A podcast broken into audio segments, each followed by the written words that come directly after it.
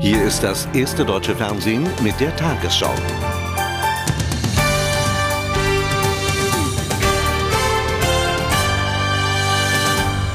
Guten Abend, meine Damen und Herren. In den Reformverhandlungen zwischen Bundestag und Bundesrat haben sich die Fronten verhärtet.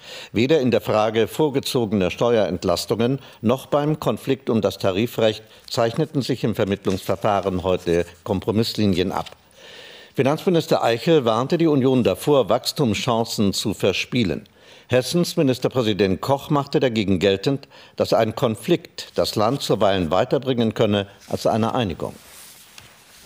Zuversicht sieht anders aus. Den Gesichtern der Arbeitsgruppenmitglieder war heute im Wirtschaftsministerium die Ratlosigkeit anzumerken.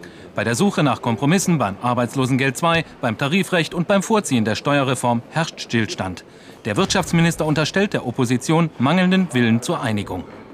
Es gibt offensichtlich in der Union Kräfte, die einen wirtschaftlichen Aufschwung in Zusammenhang mit der jetzigen Bundesregierung nicht wollen. Das ist wohl das Problem, dass wir reden. Wir müssen ja offen miteinander reden und offen reden in der Bundesrepublik. Immer wieder trafen sich beide Lager zu getrennten Beratungen. Auch wenn sich Kompromisse zum Beispiel bei der Lockerung des Kündigungsschutzes und der Arbeitszeitregelung abzeichnen, das große Problem bleiben die Bedingungen der Union für ein Vorziehen der Steuerreform, vor allem die Forderung nach Änderungen beim Tarifrecht. Wir haben klar gesagt, dass ohne eine Veränderung der Flexibilität für die Betriebe bei den Arbeitsbedingungen es keinen Aufschwung gibt. Ohne Aufschwung finanziert sich nichts in der Steuerreform, dann sind nicht mal die 25% realistisch. Uneinig waren sich die Unterhändler auch beim aus Sozial- und Arbeitslosenhilfe zusammengelegten Arbeitslosengeld II. Kurz vor Ende der Sitzung machte der hessische Ministerpräsident einen Kompromissvorschlag. Weder Kommunen noch Bund, sondern die Länder sollen die Zuständigkeit erhalten. Das ist aber jetzt so ziemlich die letzte Chance einer Auslotung, wenn der Bund bei seiner klaren Haltung, das ist unsere Kompetenz und wir geben nichts davon ab, bleibt, dann sind die Kompromisse sehr, sehr schwierig. Die Chancen auf Steuererleichterungen zum 1. Januar 2004 sind gesunken. Soweit waren sich Union und SPD heute zumindest einig. Denn gravierende Einschnitte beim Tarifrecht will die SPD nicht zulassen. Zudem wird das Zeitfenster für einen Kompromiss immer enger. Von einigen Mitgliedern der Arbeitsgruppe war deshalb schon zu hören, ein Spitzengespräch beim Kanzler werde immer wahrscheinlicher. Die Arbeitslosigkeit in Deutschland hat den höchsten Novemberstand seit 6 Jahren erreicht. Nach Angaben der Bundesanstalt für Arbeit waren 4.184.500 Menschen ohne Job. Das sind 32.700 mehr als im Oktober und 158.700 mehr als im November vor einem Jahr. Die Quote blieb bei 10%. Keine Besserung am Arbeitsmarkt. Der Chef der Bundesanstalt für Arbeit meint, das Schlimmste sei verhindert worden, dank der neuen Arbeitsmarktpolitik. Mehr als üblich fallen aus der Statistik, weil die Ämter stärker die Arbeitsbereitschaft überprüfen. Viele haben eine Ich-AG gegründet. Die Arbeitslosigkeit hat sich gegenüber der ungünstigen Konjunkturentwicklung relativ gut entwickelt und zeigt, dass die Arbeitsmarktpolitik in den Grenzen, die ihr zur Verfügung stehen, greift. Gerster verteidigt sich gegen die öffentliche Kritik wegen seines inzwischen aufgelösten Beratervertrages mit der Medienfirma WMP. Ich bedauere es vor allen Dingen deswegen, weil die Reformarbeit der BA damit behindert wird, weil die eigenen Mitarbeiter damit verunsichert werden. Die Union findet, dass die Arbeitsmarktpolitik der Regierung das Geld nicht wert sei. Zu viel Kosmetik, zu wenig Substanz, heißt es. Institutionen wie die Bundesanstalt seien überfordert. Das, was wir hier heute an Arbeitslosenzahlen wieder gesagt bekommen haben, bestätigt das, was wir seit langer Zeit für richtig halten. Wir brauchen betriebliche Bündnisse für Arbeit. Diese Institutionen können die Probleme nicht mehr wirklich lösen. Der Wirtschaftsminister schildert die Lage als ernst, aber nicht hoffnungslos. Es sei gelungen, die Situation zu stabilisieren. Grundlegend verbessern kann sie sich nur, wenn wir wirtschaftliches Wachstum erreichen. Und für wirtschaftliches Wachstum brauchen wir vor allen Dingen Steuersenkungen, Abgabensenkungen. Unter diesen Umständen hält Clement eine Belebung am Arbeitsmarkt schon bald für möglich. Die Bundesanstalt dagegen erwartet die Entlastung wegen konjunktureller Einflüsse erst Mitte des nächsten Jahres. Die USA drängen weiter auf eine stärkere militärische Entlastung im Irak. Außenminister Powell setzte sich heute in Brüssel bei seinen Kollegen von der NATO erneut für ein größeres Engagement der Allianz ein. Ein Thema auf der Herbsttagung der Außenminister war auch der Plan der EU, eine eigenständige Verteidigungsstrategie aufzubauen. Washington befürchtet dadurch eine Konkurrenz zur NATO. Der amerikanische Außenminister ist gewiss kein Bittsteller, aber dass sich die Stimmungslage zwischen den USA und Europa zunehmend ändert, das macht auch der Auftritt von Colin Powell bei der NATO deutlich.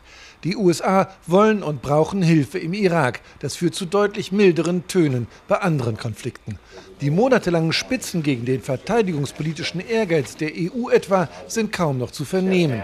Stattdessen drängt der Amerikaner seine europäischen Partner sanft, aber beharrlich zu stärkerem Einsatz im Irak. Als wir heute über eine erweiterte, eine neue Rolle der NATO im Irak sprachen, so Powell, hat sich niemand dagegen ausgesprochen oder Gründe genannt, das nicht zu tun. Entscheidungen dazu standen heute nicht an. Sie hätten deutlich gemacht, dass etwa die Deutschen ganz andere Prioritäten setzen. Worum es geht, ist, dass wir möglichst schnell eine Souveränitätsübertragung auf eine legitime irakische Autorität, irakische Regierung brauchen und den Wiederaufbau einer irakischen Sicherheit. Ansonsten werden die Probleme dort zunehmen und sind sehr schwer und sehr gravierend. Wahrscheinlich wird die NATO im kommenden Juni über den Irak-Einsatz entscheiden. Im amerikanischen Wahlkampf würde er zumindest der Regierung Bush eine Last von den Schultern nehmen. Offen ist, was er dem Irak brächte und was die NATO überhaupt noch kann. Nur äußerst mühsam hat sie jetzt ihren Truppen in Afghanistan die benötigten Hubschrauber liefern können. Es ging um gerade mal ein gutes Dutzend. Die US-Regierung hat die umstrittenen Stahlzölle auf Druck der Welthandelsorganisation WTO aufgehoben. Die Maßnahmen hätten ihren Zweck erfüllt, erklärte das Präsidialamt in Washington. Präsident Bush hatte die Zölle im März 2002 zum Schutz der heimischen Stahlproduzenten verhängt. Ein Beibehalten hätte zu einem Handelskrieg unter anderem mit der Europäischen Union geführt. Die EU hatte mit Zöllen auf amerikanische Produkte gedroht. Der mögliche Verkauf der Hanauer Plutoniumfabrik nach China sorgt in der Koalition weiter für Diskussionen. Von SPD-Fraktionschef Müntefering kommt der Appell, das von Kanzler Schröder in Aussicht gestellte Geschäft nicht vorschnell abzulehnen. Erstmals äußerten sich auch die Grünen-Minister Fischer und Trittin. Beide verwiesen auf das laufende Prüfverfahren, für das das Außenwirtschaftsgesetz maßgeblich sei. Als hessischer Umweltminister hatte Fischer die Inbetriebnahme der Anlage Anfang der 90er Jahre verhindert. Jürgen Trittin auf sicherem Boden bei der Verleihung des Umweltmedienpreises. Hier musste er sich keinen kritischen Nachfragen zum Verkauf der Hanauer Atomanlage stellen. Der Verkauf, das betont er, falle nicht in sein Ressort und gesteht doch ein, glücklich darüber sei wohl keiner der grünen Minister.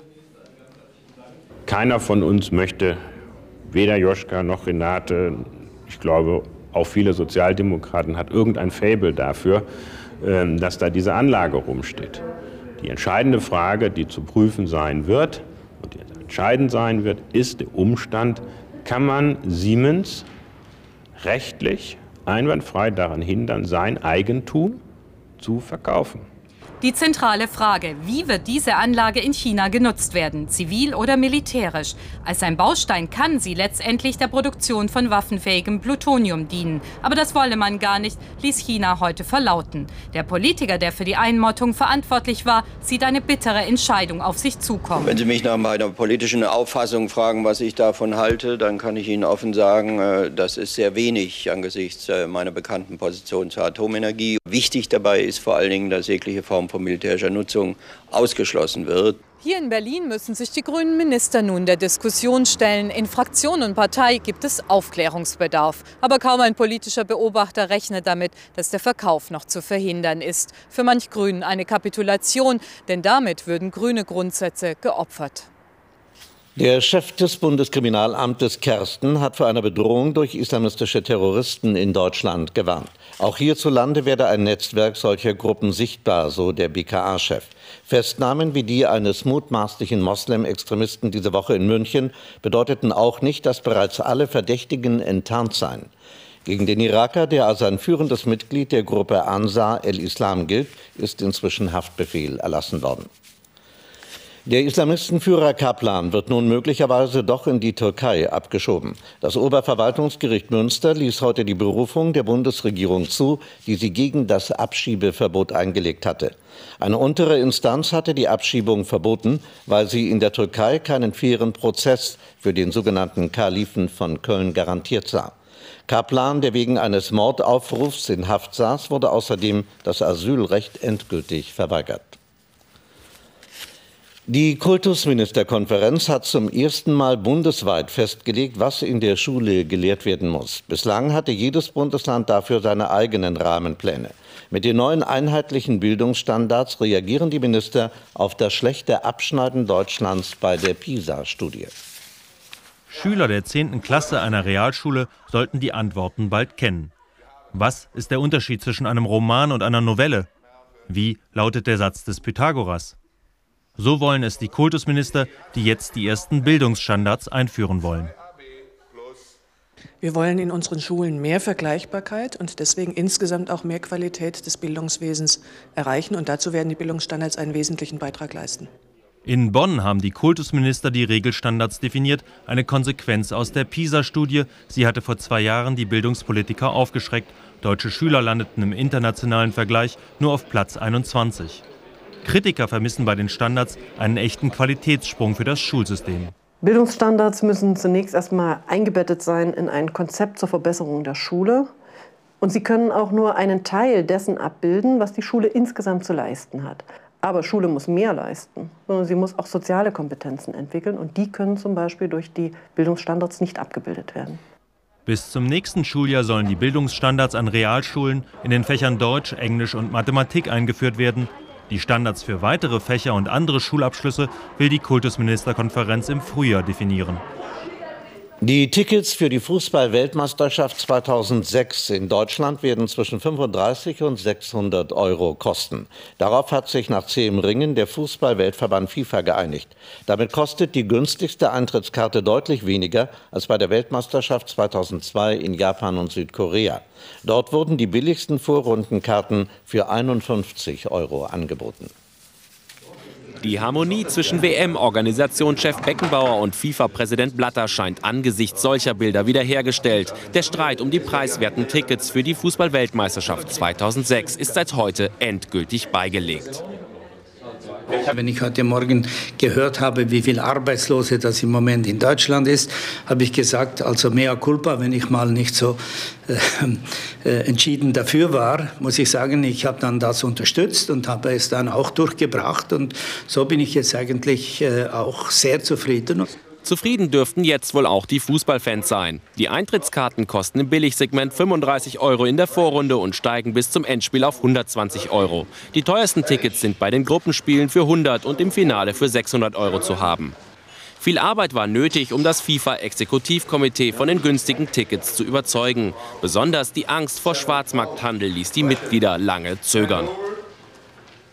Wir könnten es durch diese Maßnahme forcieren. Wir haben gesagt, nein, das überlasst das uns, vertraut uns, das wird nicht passieren.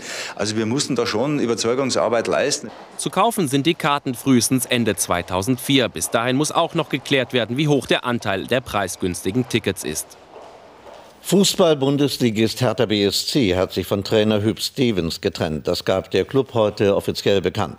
Hertha ist Tabellenvorletzter und war gestern im DFB-Pokal mit 1:6 gegen Werder Bremen ausgeschieden. Bis zur Winterpause wird zunächst Ex-Nationalspieler Andreas Thom die Mannschaft trainieren.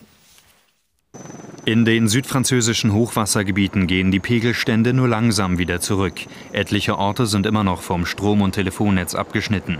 Die Rhône führte auf dem Höhepunkt der Flut so viel Wasser wie zuletzt im 19. Jahrhundert. Weil die Fluten auch ins Trinkwassersystem eingedrungen sind, müssen die Einwohner vieler Städte, wie hier in Nîmes, anstehen, um sich mit Mineralwasser zu versorgen. Zehntausende harren weiter in Notunterkünften aus. 6 Menschen kamen bei der Katastrophe ums Leben. Und nun die Wettervorhersage für morgen Freitag, den 5. Dezember. Morgen bleibt es noch grau in grau. Am Samstag ändert sich die Wetterlage. Ein Tief aus dem hohen Norden Europas bringt dann Kaltluft, zum Teil stürmische Winde und der Nebel verschwindet. Dafür gibt es eine Mischung aus Sonne und Wolken, die etwas Regen, vor allem in der Osthälfte Deutschlands, ein wenig Schnee bringen. Am Sonntag übernimmt wieder ein Hoch die Wetterregie. Heute Nacht wird die Sicht von Nebel getrübt, der auch morgen früh den Berufsverkehr behindern kann. Am Tag kaum Lichtblicke, besonders in der Nordhälfte etwas Nieselregen. Am Alpenrand könnte es am Nachmittag etwas aufklaren. Im Süden wird der Wind meist schwach aus Ost, im Norden lebt er deutlich auf und dreht auf westliche Richtungen. Heute Nacht im Osten und Süden zum Teil leichter Frost oder Werte um den Gefrierpunkt, sonst 2 bis 5 Grad. Morgen 2 bis 8 Grad, am Alpenrand bei leichtem Föhn milde 10 Grad. Am Samstag erreichen uns Kaltluft und Wolken, die Regen zum Teil Schnee bringen. Außerdem wird's windig, in Küstennähe stürmisch. Von Nordwesten beginnt es später aufzuklaren. Sonntag meist sonnig, auch Montag viel Sonne, im Nordosten ein paar Wolken. Die Tage werden kühl, die Nächte frostig.